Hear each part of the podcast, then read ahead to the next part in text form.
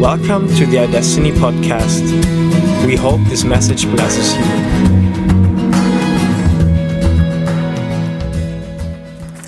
Right, so as it doesn't get too kind of you just sitting there and listening to somebody talking, not that my husband isn't one of the most interesting speakers I've ever heard. I mean, he is so fascinating that it's not a problem. not a, not a problem. But I do like sometimes to have, you know, get you involved, sort of. I won't ask any hard questions, not like him. I won't ask really hard questions, you know. Um, and, do, you know, just have little scenarios and things, so make it a bit more, um, well, anyway, light-hearted. And the frivolous one, we decided, and he's the sort of serious one. That's, that's not true at all, actually. Is he not serious? It's it, how we reverse roles when we teach it. Is that right? Is that right? Anyway, wait a minute. Oh, I've got, I have got something in here. Here we are. This is it. Okay. So Irvin's been talking about this whole experience, really, of us out taking on board this stuff, these messages. When we often, when we are younger, it's, it's nearly always when we're younger, taking these messages on board and the effect that has on our lives. So, if you imagine, well, you don't have to imagine, right? This is a real heart, right? Here we are, our heart. Sarah made this heart years and years ago, didn't you? loves this, you know, she plays, she has it all the time. She does, yeah, yeah, yeah. So, what happens is that our heart gets wounded. So, you imagine, right, this is um, just a painful message that we receive in our heart. And it hurts. It really hurts.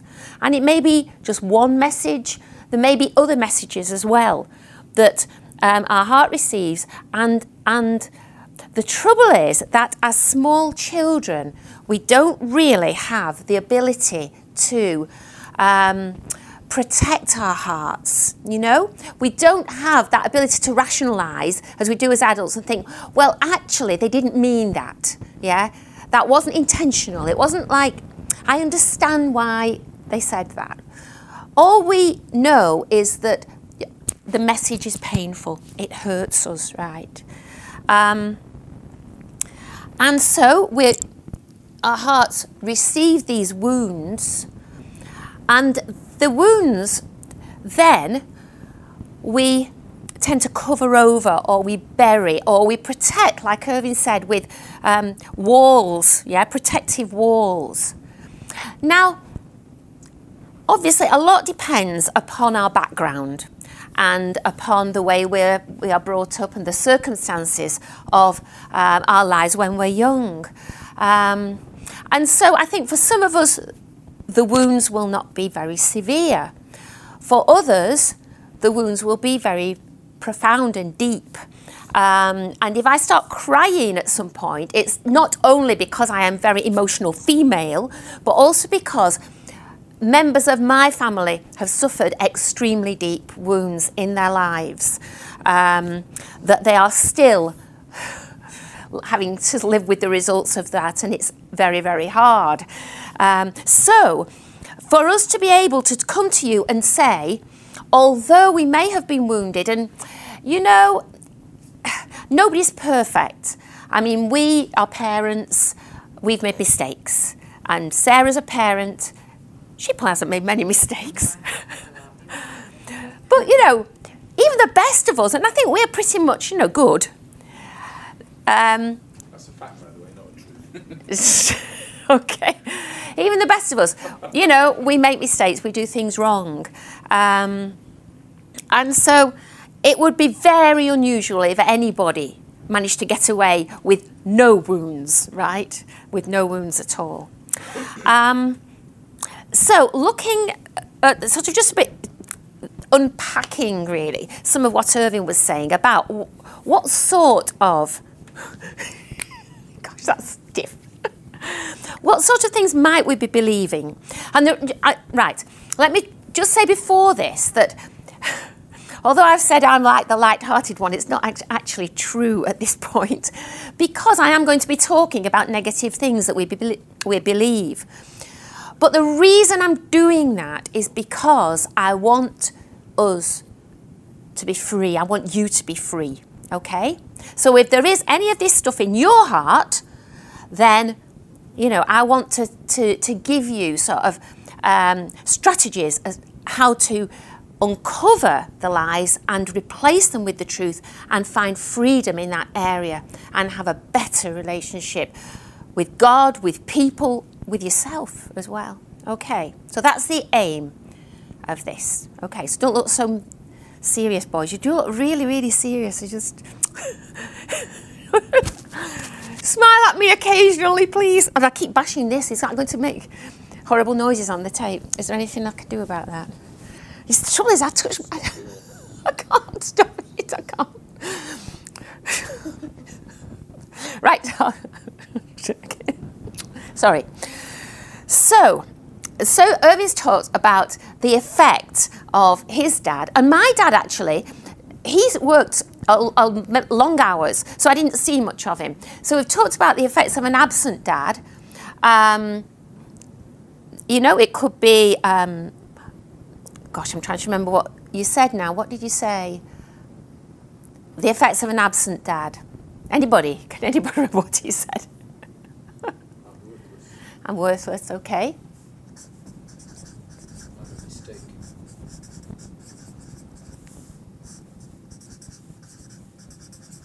It would be better if I wasn't here. Okay, well, we'll, we'll, we'll keep it that as our mis- mistake as well. All right. Um, yeah. All right, okay. Um, I think as well, if your dad's not there, um, you tend to feel that you're on your own in this life and life is up to you, right? To, to make a success of life is then up to you, okay? So you've got to do it. And I think that's another one, certainly. I'm on my own or I'm alone. Okay, so that would be like an absent dad. And I think there's a lot of crossover in these. What about an ambitious parent? A parent who wants the best for their child. You know, there's nothing wrong with that, is there? You know, a parent who, who wants them to fulfill their potential, but, you know, who is determined they will fulfill their potential, you know. Um, I think we all, as parents, have a little bit of that in us. So we tend to push our children, yeah? We, so what, if, that, if you have that sort of parent, what might be some of the messages, the not so good messages that you get about yourself? If your parent, you know, really wants you to do well and you, you know, you, what might you think about yourself, Olivia? You're not good enough. Not good enough, yeah.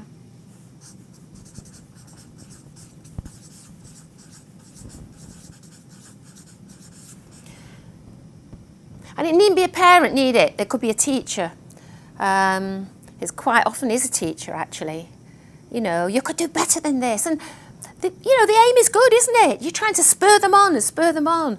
But if you don't think you can do better, then, you know, you end up feeling a little bit, well, I'm just not good enough here. Anything else if your parent is always trying to um, eh, get you to do better? Get, you know, you come home with your report and you've got B, and you instead of saying, "Hey, that's great, B is good," you know, it could have been D, so B is really good. Your parents looks at it and says, "Well, why isn't it A? Why, you know, come on, this you could get A here." Yeah. I said discouraged. Yeah, right. So that's how you'd feel. Let's. I'm going to put. I'm going to put that on this side because that actually helps something we're going to do in a minute. So what you feel would be discouraged. What you believe would be, I'm not good enough. Um, I'm a disappointment. You know, Or I have to do something that I am somebody. I have to do something. Yeah, to make myself somebody. You mean? Yeah, yeah, yeah.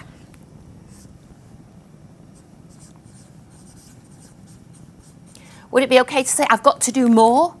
Yeah, got to do more. maybe? No, I'll stick with what you said. I've got to do something. Yeah, that's fine. To be somebody.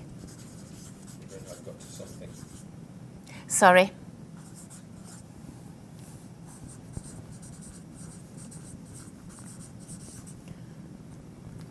Yeah. And there's always, always, often seems to be always something else that you have to do. Yeah, more that you have to do. Yeah. Anything else?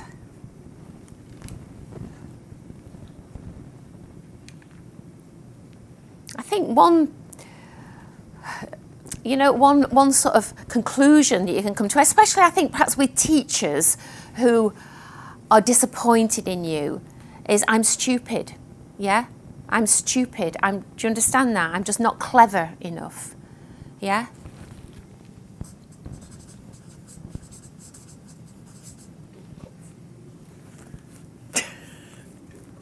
Dummkopf. okay. German, isn't it? Yeah. Okay. What about um, a parent who is very strict? A parent who, you know, like when we were bringing our children up, there was um, a kind of way of parenting that was pretty strict, wasn't there? And it was like, you know, at the time it seemed good. Um, you know, there were lots of Christians writing books about being a strict parent, not nasty parent, you know, not horrible, but strict. Do you understand by strict? You know, quite um, firm boundaries. yes. So, again, it's not a bad thing to have boundaries, is it? Um, so this this is you know these aren't bad parents we're not talking about bad people we're just talking about people who perhaps have a certain way of parenting that is not helpful sometimes so if my parents are very strict you know you must do this if you don't do that this will happen um, again that's not a bad thing we have to say that to our granddaughter Yeah, we, we, we have consequences. now, Consequence. Not, not punishment. Yeah no punishments Sophie knows it's a punishment. Just- You've got to call it a consequence. Okay, so what might be some of the things, the messages that I get if my parents are quite strict and stern? Stern is kind of not very smiling, you know. What might be what might we believe about ourselves?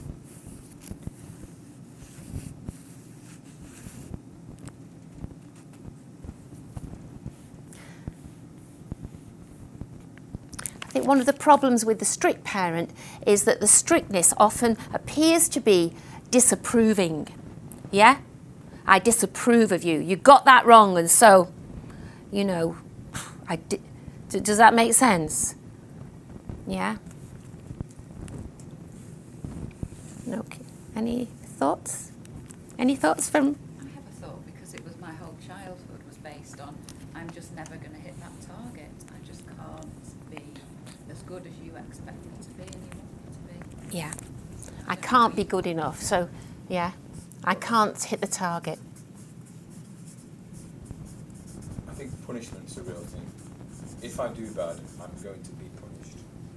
That comes under. Yeah.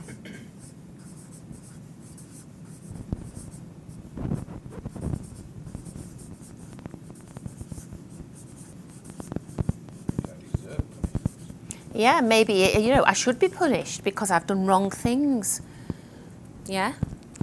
Um, so I deserve to be punished. I'm, I, it's my fault. Yeah?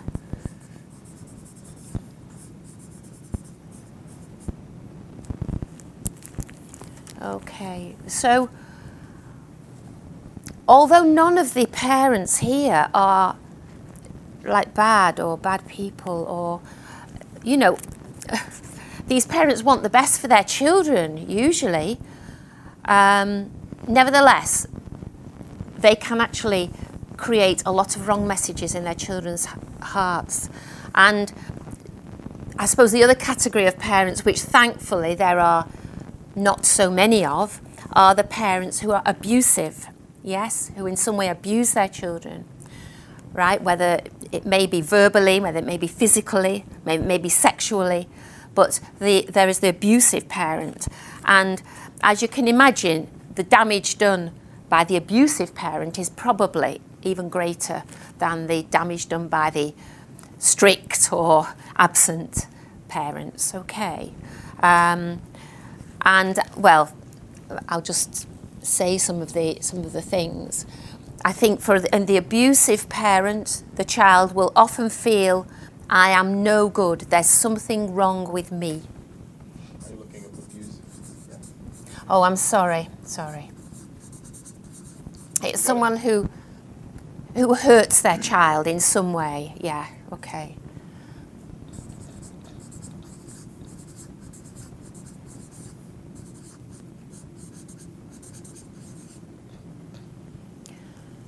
And you know this is this is very much the history of um, you know some people very close to us who have but gone through this abusive childhood and just have such dreadful pain in their hearts really.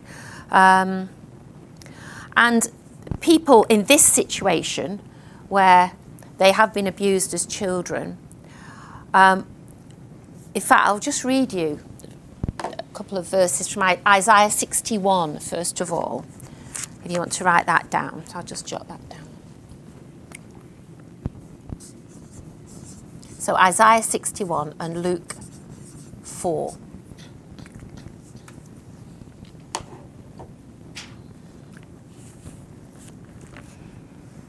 So it's Isaiah 61, verse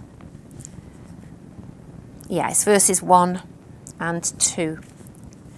So this, this is um, what Isaiah says The Spirit of the Sovereign Lord is on me, because the Lord has anointed me to preach good news to the poor. He has sent me to bind up the brokenhearted, to proclaim freedom for the captives, and to release from darkness for the pris- and sorry, and release from darkness for the prisoners to proclaim the year of the Lord's favour. And then it goes on, but that's really the, the section. And so this is God's promise. And when it says in verse 1 to bind up the broken-hearted, that word broken-hearted is a, is a, uh, a Hebrew word which is called shabar, and shabar means split into pieces. It means smashed or shattered. So if I took this mug and threw it on the ground, naturally it probably would just bounce. But say, say I threw it on a stone step, it would shatter into many pieces, right? So that is the word that these the people's hearts are shattered, yeah, and it's the you know, the pain is so great. So that's what um, Isaiah is saying that, you know, obviously he's talking about Jesus, and we'll look at that in a minute because Jesus says the same thing. He's coming to bind up that, he's coming to heal that, he's coming to bring restoration to even those who are in so many pieces that it feels like that you know there's no healing possible but Jesus is coming to heal those people and if we look at Luke chapter 4,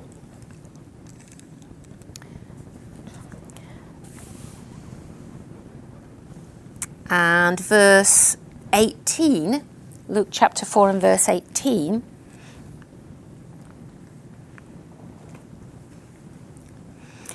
And Jesus um, is in the temple um, the synagogue, sorry, he's in the synagogue at Nazareth. He unrolls the scroll and he says, The Spirit of the Lord is on me because he has anointed me to preach good news to the poor. He has sent me to proclaim freedom for the prisoners and recovery of sight for the, for the blind, to release the oppressed, to proclaim the year of the Lord's favour. And this word oppressed there in at the end of verse 18 It's the same idea. It's the Greek word, I can't remember the actual word, but it also means this broken-hearted, the broken. Right? So he's, he says he's, uh, he's coming to release those people. Now, you know, I like I say, there aren't very many people who are in that dreadful position. And I hope that you're not in that place of brokenness and shatteredness. But first of all, God is appointing you and me and all of us as well to bring this healing to people, right? So that's one reason why this week we are teaching you these things, partly because you are going to get free, but also because then you are going to be able to bring that freedom to other people and see them healed.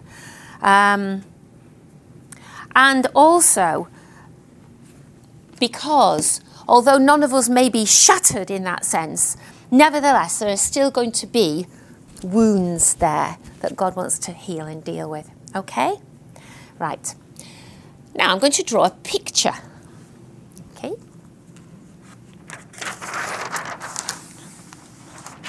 Now, I'm not good at art, but I used to be a primary school teacher, so I'm good at drawing trees and flowers.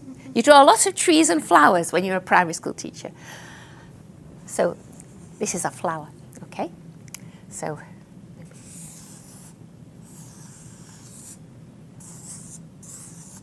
actually, this is not my best flower, I have to be honest.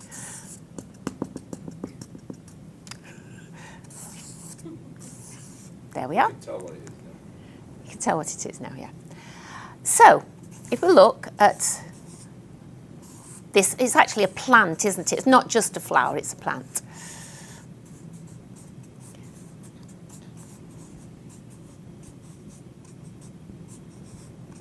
Okay, so this plant has, you could say, three components, three parts. It's got the flower, it's got the stem, and it's got the roots. Okay. Now, if we think of that flower as really us, the three parts that I'm looking at are, are thoughts or beliefs, our feelings, and our actions.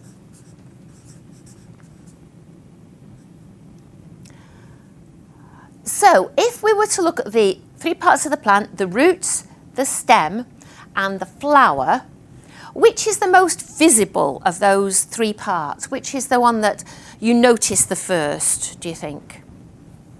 The flower, obviously, yes. Okay.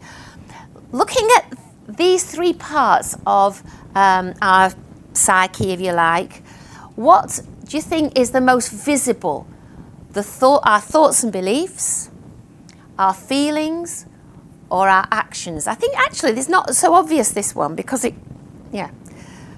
But what do you think? Is it our feelings, our actions, or our thoughts and beliefs? You'd, would you all agree with actions? Depends. I mean, if you're very emotional, actually, I was just thinking, could be feelings, couldn't it? But it's likely to be actions, okay? So the actions would be the flower.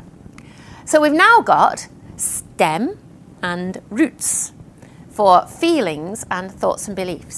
So what do you think? It stems your feelings, that's right, yeah. So, not perhaps quite as noticeable, but nevertheless, if they're strong, they are quite visible. Yeah, they are quite visible. So, we have then thoughts and beliefs would be the things that we are most likely to keep hidden. Would you agree with that? Yeah, what you're thinking, what you're believing is l- the most likely to be hidden Not even aware of. or not even aware of, yes, which we'll come to in a minute. Um, so, Irving said right at the end of his talk that, yes, that sometimes we're not even aware of what we're thinking and believing, but then suddenly something will happen to us and we have no idea why we've reacted in that way. So, let me give an example. Um, yeah. All right, I might walk into a room with a, a room full of people that I know reasonably well. Walk in, everybody's talking in groups. And although I know these people and I'm familiar with this place, maybe it's this room, maybe it's you, right? But you're all talking in groups. You know, I might just have, in fact, I have had in the past, a feeling as I walk in, I don't really belong here. Yeah, I don't really belong here. I, who shall I, who's, who can I go and talk to? And and yet you think, where does that come from? Because I know these people, they all like me or seem to like me. You know, none of them is horrible. Why am I thinking I don't belong here? Right, well, we'll come to that in a minute because I'm going to tell you a bit about my story, just as Irvin tell you a little bit about his story. Um, another example might be um, I'm sorry, these are all kind of examples from my, my life, which probably don't have a lot in common with your lives. But, you know, as a, as, as a mother, you do a lot of clearing up and so on and so forth. Um, but, you know, you don't mind doing that. But, you know, there are times when you can just walk in to the kitchen and there's all lots of dirty dishes all over the kitchen. And instead of just coming, oh, they've messed up, you know, they've left it all, you suddenly scream. You suddenly say, what do you, you know, do you just take me for granted, don't you? You know, I'm your slave here in this house, and you just couldn't care less, could you? You're just so uncaring and thoughtless and selfish. And, Never thinks that about people. no, I, okay, Been at my house there in the last few weeks. Right, so I'm just giving an example there of how a little tiny thing really can set off a reaction in you that can make you, that is somehow, oh, how can I explain this? It's not in proportion to the thing, it's a small thing that happens and it's a big reaction. Does that make sense? Yeah? It may be an angry reaction, it may be a just withdraw, withdraw, withdraw, let me get away from here reaction, yeah? Um, you know, it could be a, you just burst into, well, this is more, all, you know, girls, burst into tears reaction, um, but it's out of proportion. It's not, you know, it makes you think, where did that come from? You know, why am I, you know, what's going on there? Um, okay, so, yeah. So, what do we do in that sort of situation? Say it's an angry reaction, right? And you're good Christians, and we're all good Christians, right? And you, you know, you do occasionally get really angry and end up saying things that you wish you hadn't said. What do you think you should do? You think, I've got to now, what? Try to. what? Do better. Said actually said have a beer. Have a beer. well, no, glass of red wine, I think, in my case, really, not, not a beer. yeah, I've got to stop doing this. I've got to stop this. I'm just not stop being angry. Just, or I can, I have to, I you know, push that anger down. Okay, just make myself not react. So grit my teeth, not let those words come out. Yeah. But the trouble is, and I don't know if uh, any of you at home, well, uh, I'm sure you have gardens because all Germans have gardens because all Germans live in beautiful countryside with lovely houses and they probably have sheep in the garden and chickens and hens. is that right? No. No, no sheep. All right, well. Plenty of. Right. Um, but in our garden, we have lots of um, plants called weeds. They're bad plants, horrible plants. You don't like weeds, right? So what you try to do is get rid of the weeds, yeah? So what do you do? You cut the weed and you throw this bit away. So what happens maybe two months later? Goes back up again, yeah? It's there again. And so this, what, this is why we're saying it's really important to try to identify what the beliefs are. Because if you just try to change the behaviors, it's hard to change feelings. I mean, I don't think you can really. But if you try to just change your behaviors, the problem is that they just spring back up again. And what you need to do is address this area here, right? You need to look at what's going on here. Yeah. Um, I'll just, I'm going to read you these. They- They are, um, I'll give you the reference to these, but in fact, this version is very, very good. Um, so one is Proverbs 4, verse 23, and one is Romans 12, verse 2. But these are in partic- these particular versions are very good. This is in the Good News version, and this is in a kind of version called Today's English Version. So Proverbs 4:23 says this: Be careful how you think. Your life is shaped by your thoughts. So it, what what he's saying there is this area here is what shapes our lives. Yeah? And Romans 12 2 let God transform you into a new person by changing the way you think. Yeah? Changing this area here. Right? And when this area is here is changed, this will be different. Okay? This will be different. Right. Let's have a look. Oh, yes, yes, yes, yes, yes. Right, so I'm going to tell you a little bit of, of, about me and my story. Um, yeah, there it is. One of the problems is that these, as Irving said, often lie so deep that you don't even know they're there. Yeah? You don't know they're there. Um, and one of the other problems actually is that because you know, when, we, when we're Christians, we're not supposed to have any of these negative, destructive beliefs in our lives, yeah, then it makes it harder to believe they're there. Like, I'm a load of rubbish is so different from what God says that it's really hard to, you know, actually identify that as, as a belief if you're a Christian. Right, so often they bur- they're buried deep down here. Lies, well, I think we've, we've looked at this already. Lies affect the way we see ourselves, right? So if, you know, if we think, you know, if we think I'm worthless, then you're not going to believe that you're going to do, really achieve very much. Does that make sense? Yeah? Um, if, if you think, right, if I do bad, I'm going to be punished, then you make sure that you're not going to be punished, and you often will end up blaming other people so they're the ones who get punished instead. Okay? Um, I've got to do something to be somebody. It's hard work, it's exhausting, it's, you know, it's, it's stressful. yeah, it's stressful. Lies affect the way we see others as well.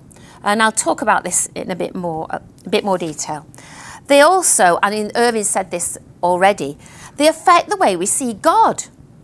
Um, I know last week you did a lot about your fathers, and when I did the Father Heart Week, it really, really highlighted the fact that because my father was absent, because my father was not an emotional person, um, because my father didn't actually give me a lot of um, like emotional kind of input, that's what I thought God was like. Right? God was distant and he was more of a, how can I explain it? More like a boss, a kind boss in a, in a factory than a father. You know, he was kind, he was good, but he was distant. So it affected the way I saw God. Um, right. So, my story. Let me just look at the time. Hmm, yeah, we're all right.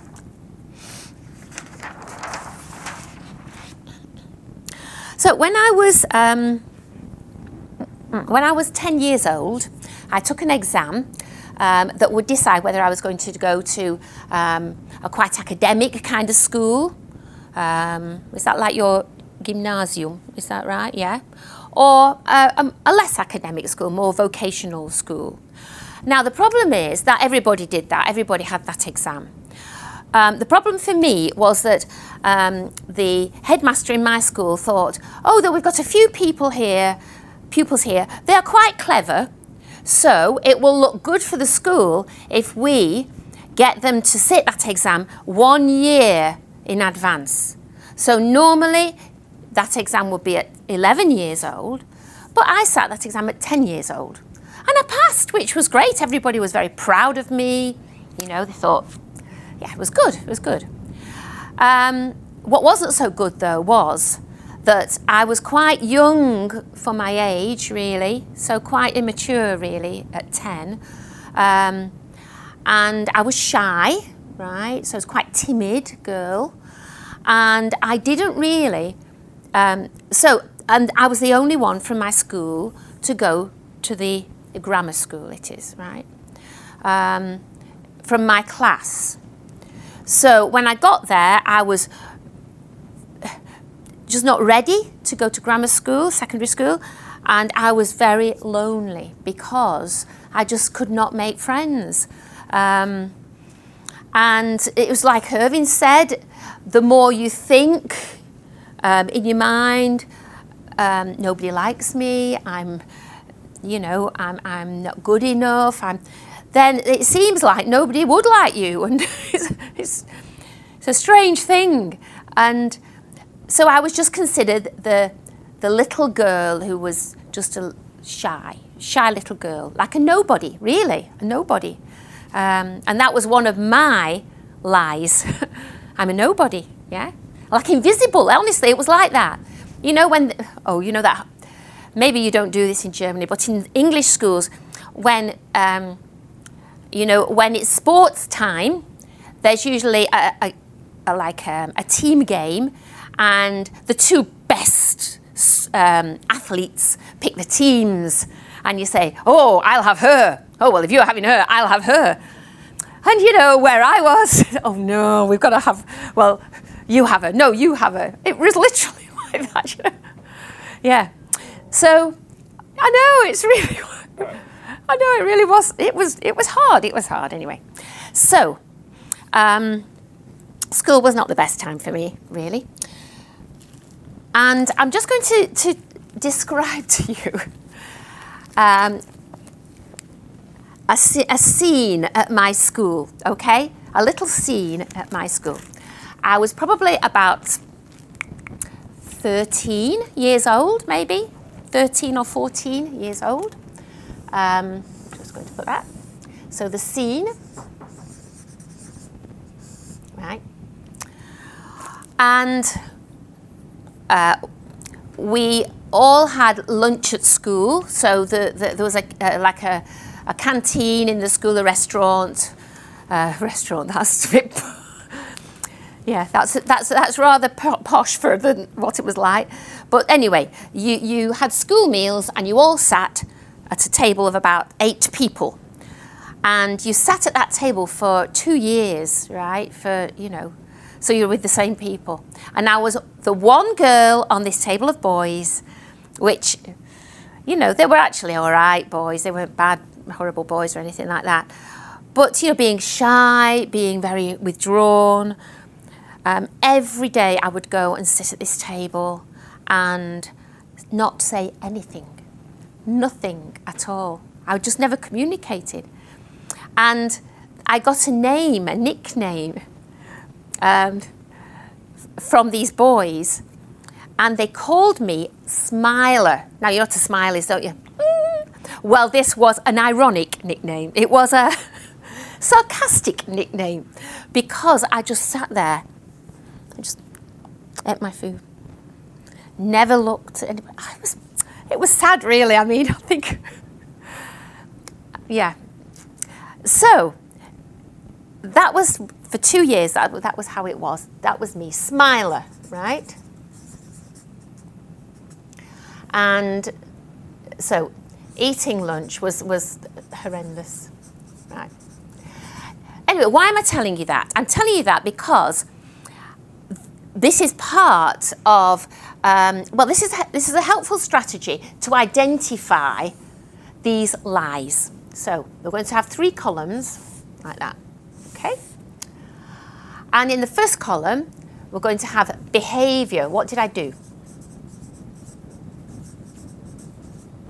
The second column, we're going to have the feelings. Remember the stem, yeah? How did I feel? The third column was what did I think about myself? What were my beliefs or thoughts? Okay.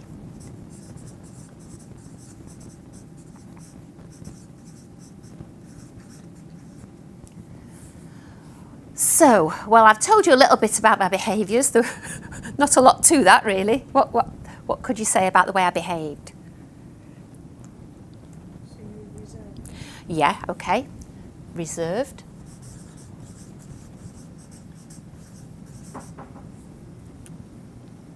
Anything else? What did I not do? right? So, how, how could you say that? I mean, I didn't smile, so I was kind of um, miserable. miserable behaviour. I just behaved miserable. Yeah, I mean, honestly, I was. They must have thought, oh, that blooming girl, you know, do we have to sit with her again? I probably also, I mean, that was not just a behaviour, looking miserable. Sort of miserable is kind of sad. It, looked, yeah, I looked, I looked, mis- miserable is sad. Yeah, very sad, really. So we'll put that there. I was. I'm pretty sad.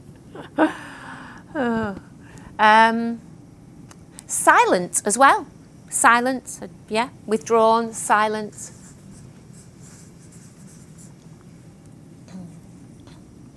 Did you feel trapped? Presuming you felt trapped.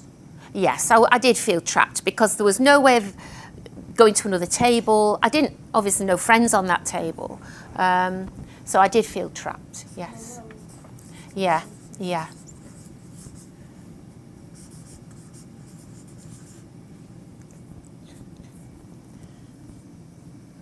Anything else you think I might have felt?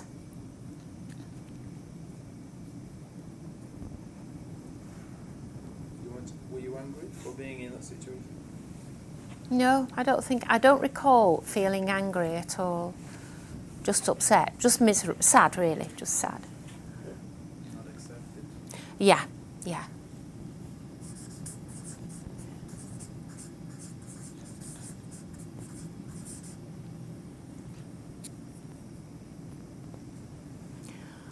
Think as well, I, because obviously there were other girls who got on really well with the lads and would like to joke and laugh and, you know, just kind of, uh, it just made me feel inadequate, really, I suppose, inadequate.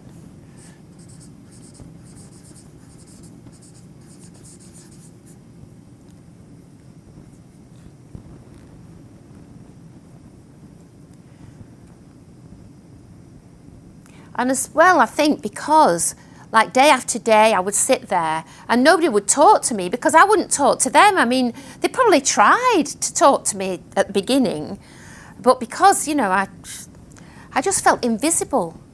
Like if I hadn't been there, it would have made absolutely no difference whatsoever. Yeah, just felt invisible.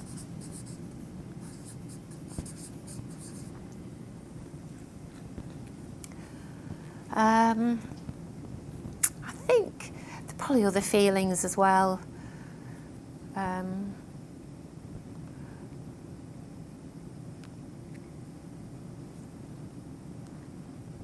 but anyway, I think that's enough probably. So, what do you think I might have been believing about myself?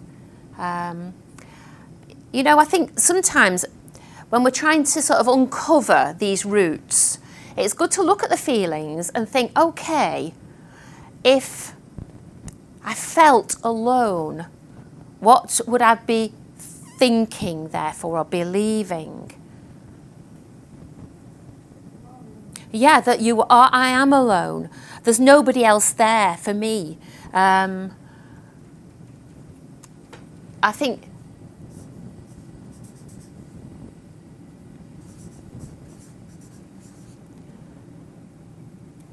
Yeah. These feelings are often actually thoughts and beliefs anyway, aren't They are, they? yes. Feel inadequate. The belief is, I'm not good Yeah. I'm not good enough. Yeah. I, I'm yes.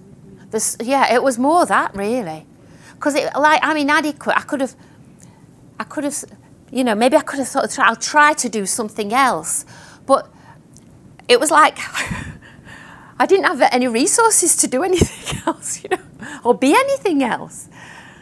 Um, I'm not trying to make you feel sorry for me. Really, really, I'm not. I can laugh about it now, and in fact, I'm completely different, and I know I'm none of these things. But um, what did you say? Something wrong. There's something wrong with me, yeah.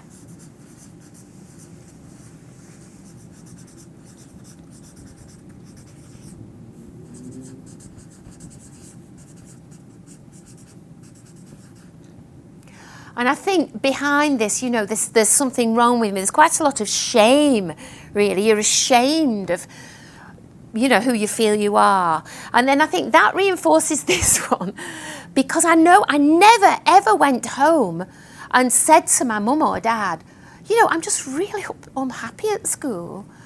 I, you know, every day I go in.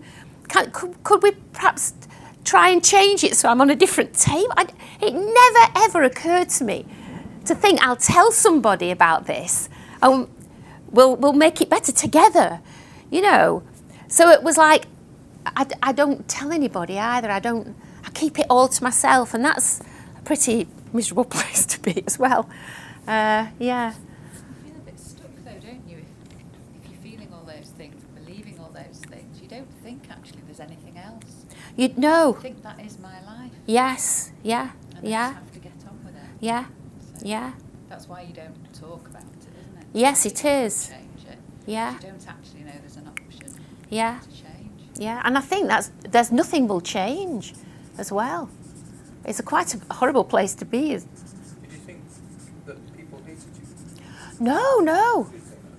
No, I, th- I thought they just felt I was irrelevant.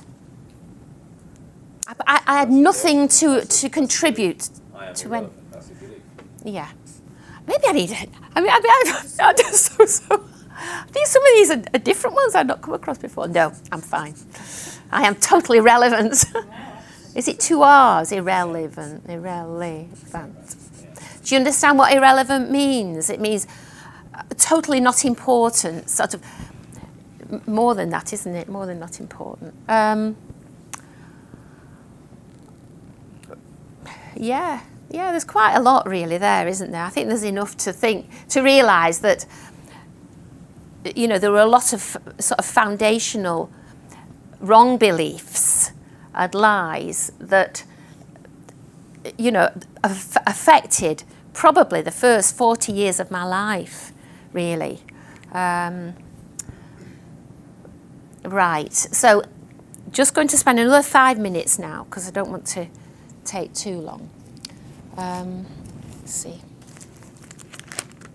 Have you got any questions? Anything you want to ask or comment on or? Go, Yeah. Observation. go on.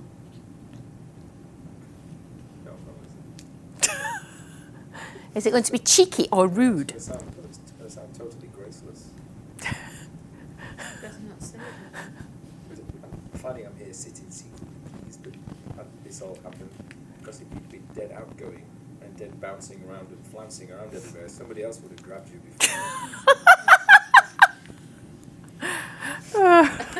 Yeah, sorry, I don't know what that sounds like. Sounds like you need a surgery. No, we we just call it part of God's amazing tapestry and plan for, for the interweaving of our lives. Okay, right, so how do you handle that? Or, I mean, that's just me, but there are obviously other scenarios in everybody's life that how do we handle these things? What do we do? Because we have to cope day by day with life. Yeah, you have to cope. So I'm just looking now at some coping strategies.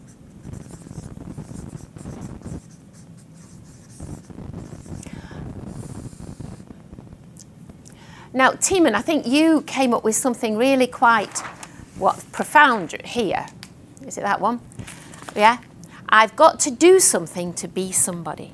I've got to do something to be somebody.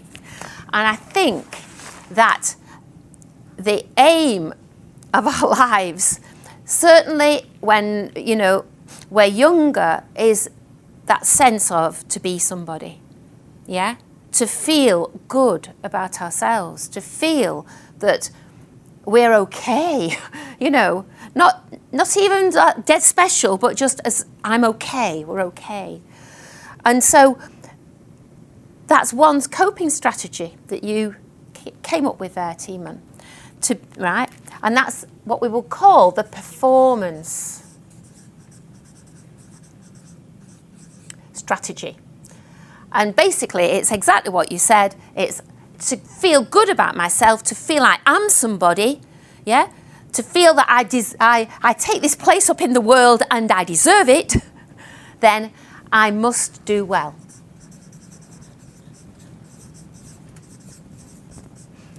And, you know, just, gosh, you know, when you think about it, it's like the world has a standard, you know, like a ruler. And, you know, as long as you get somewhere near here, you're okay. If you're struggling round about here, then that's, diff- you know, that's not so good, right? You don't feel so good about yourself. But when you become a Christian, guess what? Guess what? wow, wow, there's a lot of standard. There's a lot of standard. There's a lot of rules to follow. There's a lot of things to do. There's a lot of, yeah? So actually, it goes on and on and on this one. This is the long one, isn't it? That stretches right across the garden. Gosh, it's hot there. I'm going to go. but the thing is, when you become a Christian, you think it should get easier. But if you're getting the wrong messages in church as well, it actually gets harder because God's standard, hmm, can't get too high in this room, but it's actually the sky. You know, His glory reaches the sky. So His standard goes through the roof, right, and up to infinity. Yeah? And there are a lot of things that we, and I mean, I include our own church as well in this in the past, a lot of things that we tell people that they can do in order to reach the standard. So, what are, what are some of those things, do you think? That we've said to, if if you want to be a really good Christian, read your Bible. Yeah? Read your Bible. Anything else? Five o'clock in the morning. Get up at five o'clock in the morning and read your Bible. Gosh, I think that's stratospheric. Fast, yes, fast. Yeah. Share the gospel with somebody every day. Oh, yes, that's a big one, isn't it? That. So speak to somebody about Jesus every day. Go to more meetings. Yes, that's the more meetings you go to. Especially if it means having to go out and leave your children. Lift your hands up and dance when everybody else is dancing. That's right. Yes, raise your hands. Do that. Right. Lots and lots of different things that we feel we're expected to do. And also, I think, sadly, you know, Christian parents can fall into the trap of saying, come on, you're a Christian. You know, you should be not lying. You should be not shouting at your brother. You should be not, you know, that's not what Christians do, is it? So let's, you know, be more Christ like. You know, try to be more Christ like. And so it's all to do with doing well. The second one, the second area in which we try to feel good about ourselves is to get other people's approval. Yeah? So to feel good about myself, I have to be liked. I must be liked.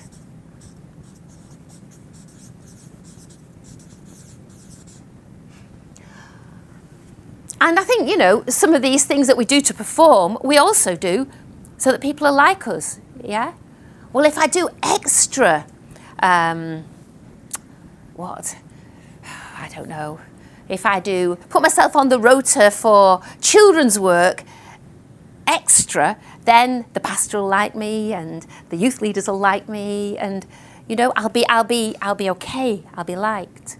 The trouble with this one though is that we're all different, aren't we? So there's going to be bits of me that are absolutely fine, but probably not everybody's going to like. And so the, the problem is I try, I try to sort of have masks that I put on so that I can be the person you want me to be. Yeah? Not the person I really am, but the person that I think you want me to be. And so it's difficult then because it's like, where's the real me? Where's the real, real me? And dare I be the real me because you might not like that person. Yeah?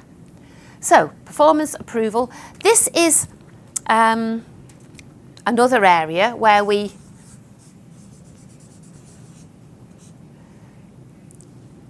scared of getting punished. So, if we feel that we are going to get punished, then we shift the blame to somebody else often. Yeah, because we're afraid it must be my fault.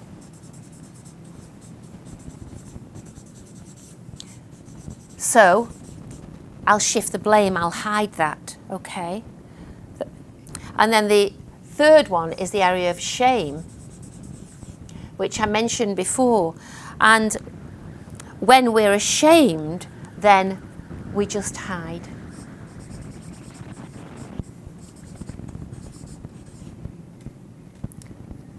That's not actually always true. Sometimes we can,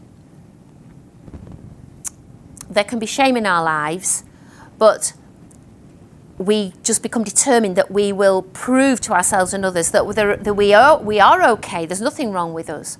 The trouble is that that is very exhausting, and quite often we will. How can I explain this?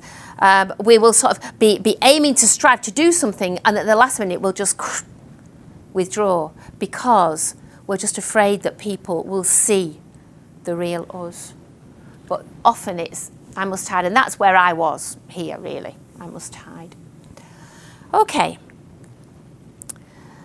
So, with these four areas, there are um, lies, obviously. The performance one, I must do well, hides the lie that I'm not good enough. Yeah? I'm not good enough. What you were saying, Timon. Approval, I must be liked, hides the lie. What lie do you think is there? I'm not worthy, I'm not likable, I'm not, I'm rejected, I'll be rejected, yeah. The blame is, it must be my fault, I must be punished, yeah. And the shame is, I'm just, fundamentally, there's something wrong with me, which is what, you know, you said. There's something wrong with me. So, we just need to get rid of these, this stuff. We need to get out of this area of coping and find a place where we are just free. Um, and I think that's what we'll be talking about in the next few days. I think I'm going to leave it there. Um, yeah, I'll leave it there. And maybe we could change the heating again. Is there anything you wanted to ask or to add or anything that you maybe don't understand or maybe you think, well, I don't, I'm not sure I agree with that. I, I don't see it like that. Um, anything at all?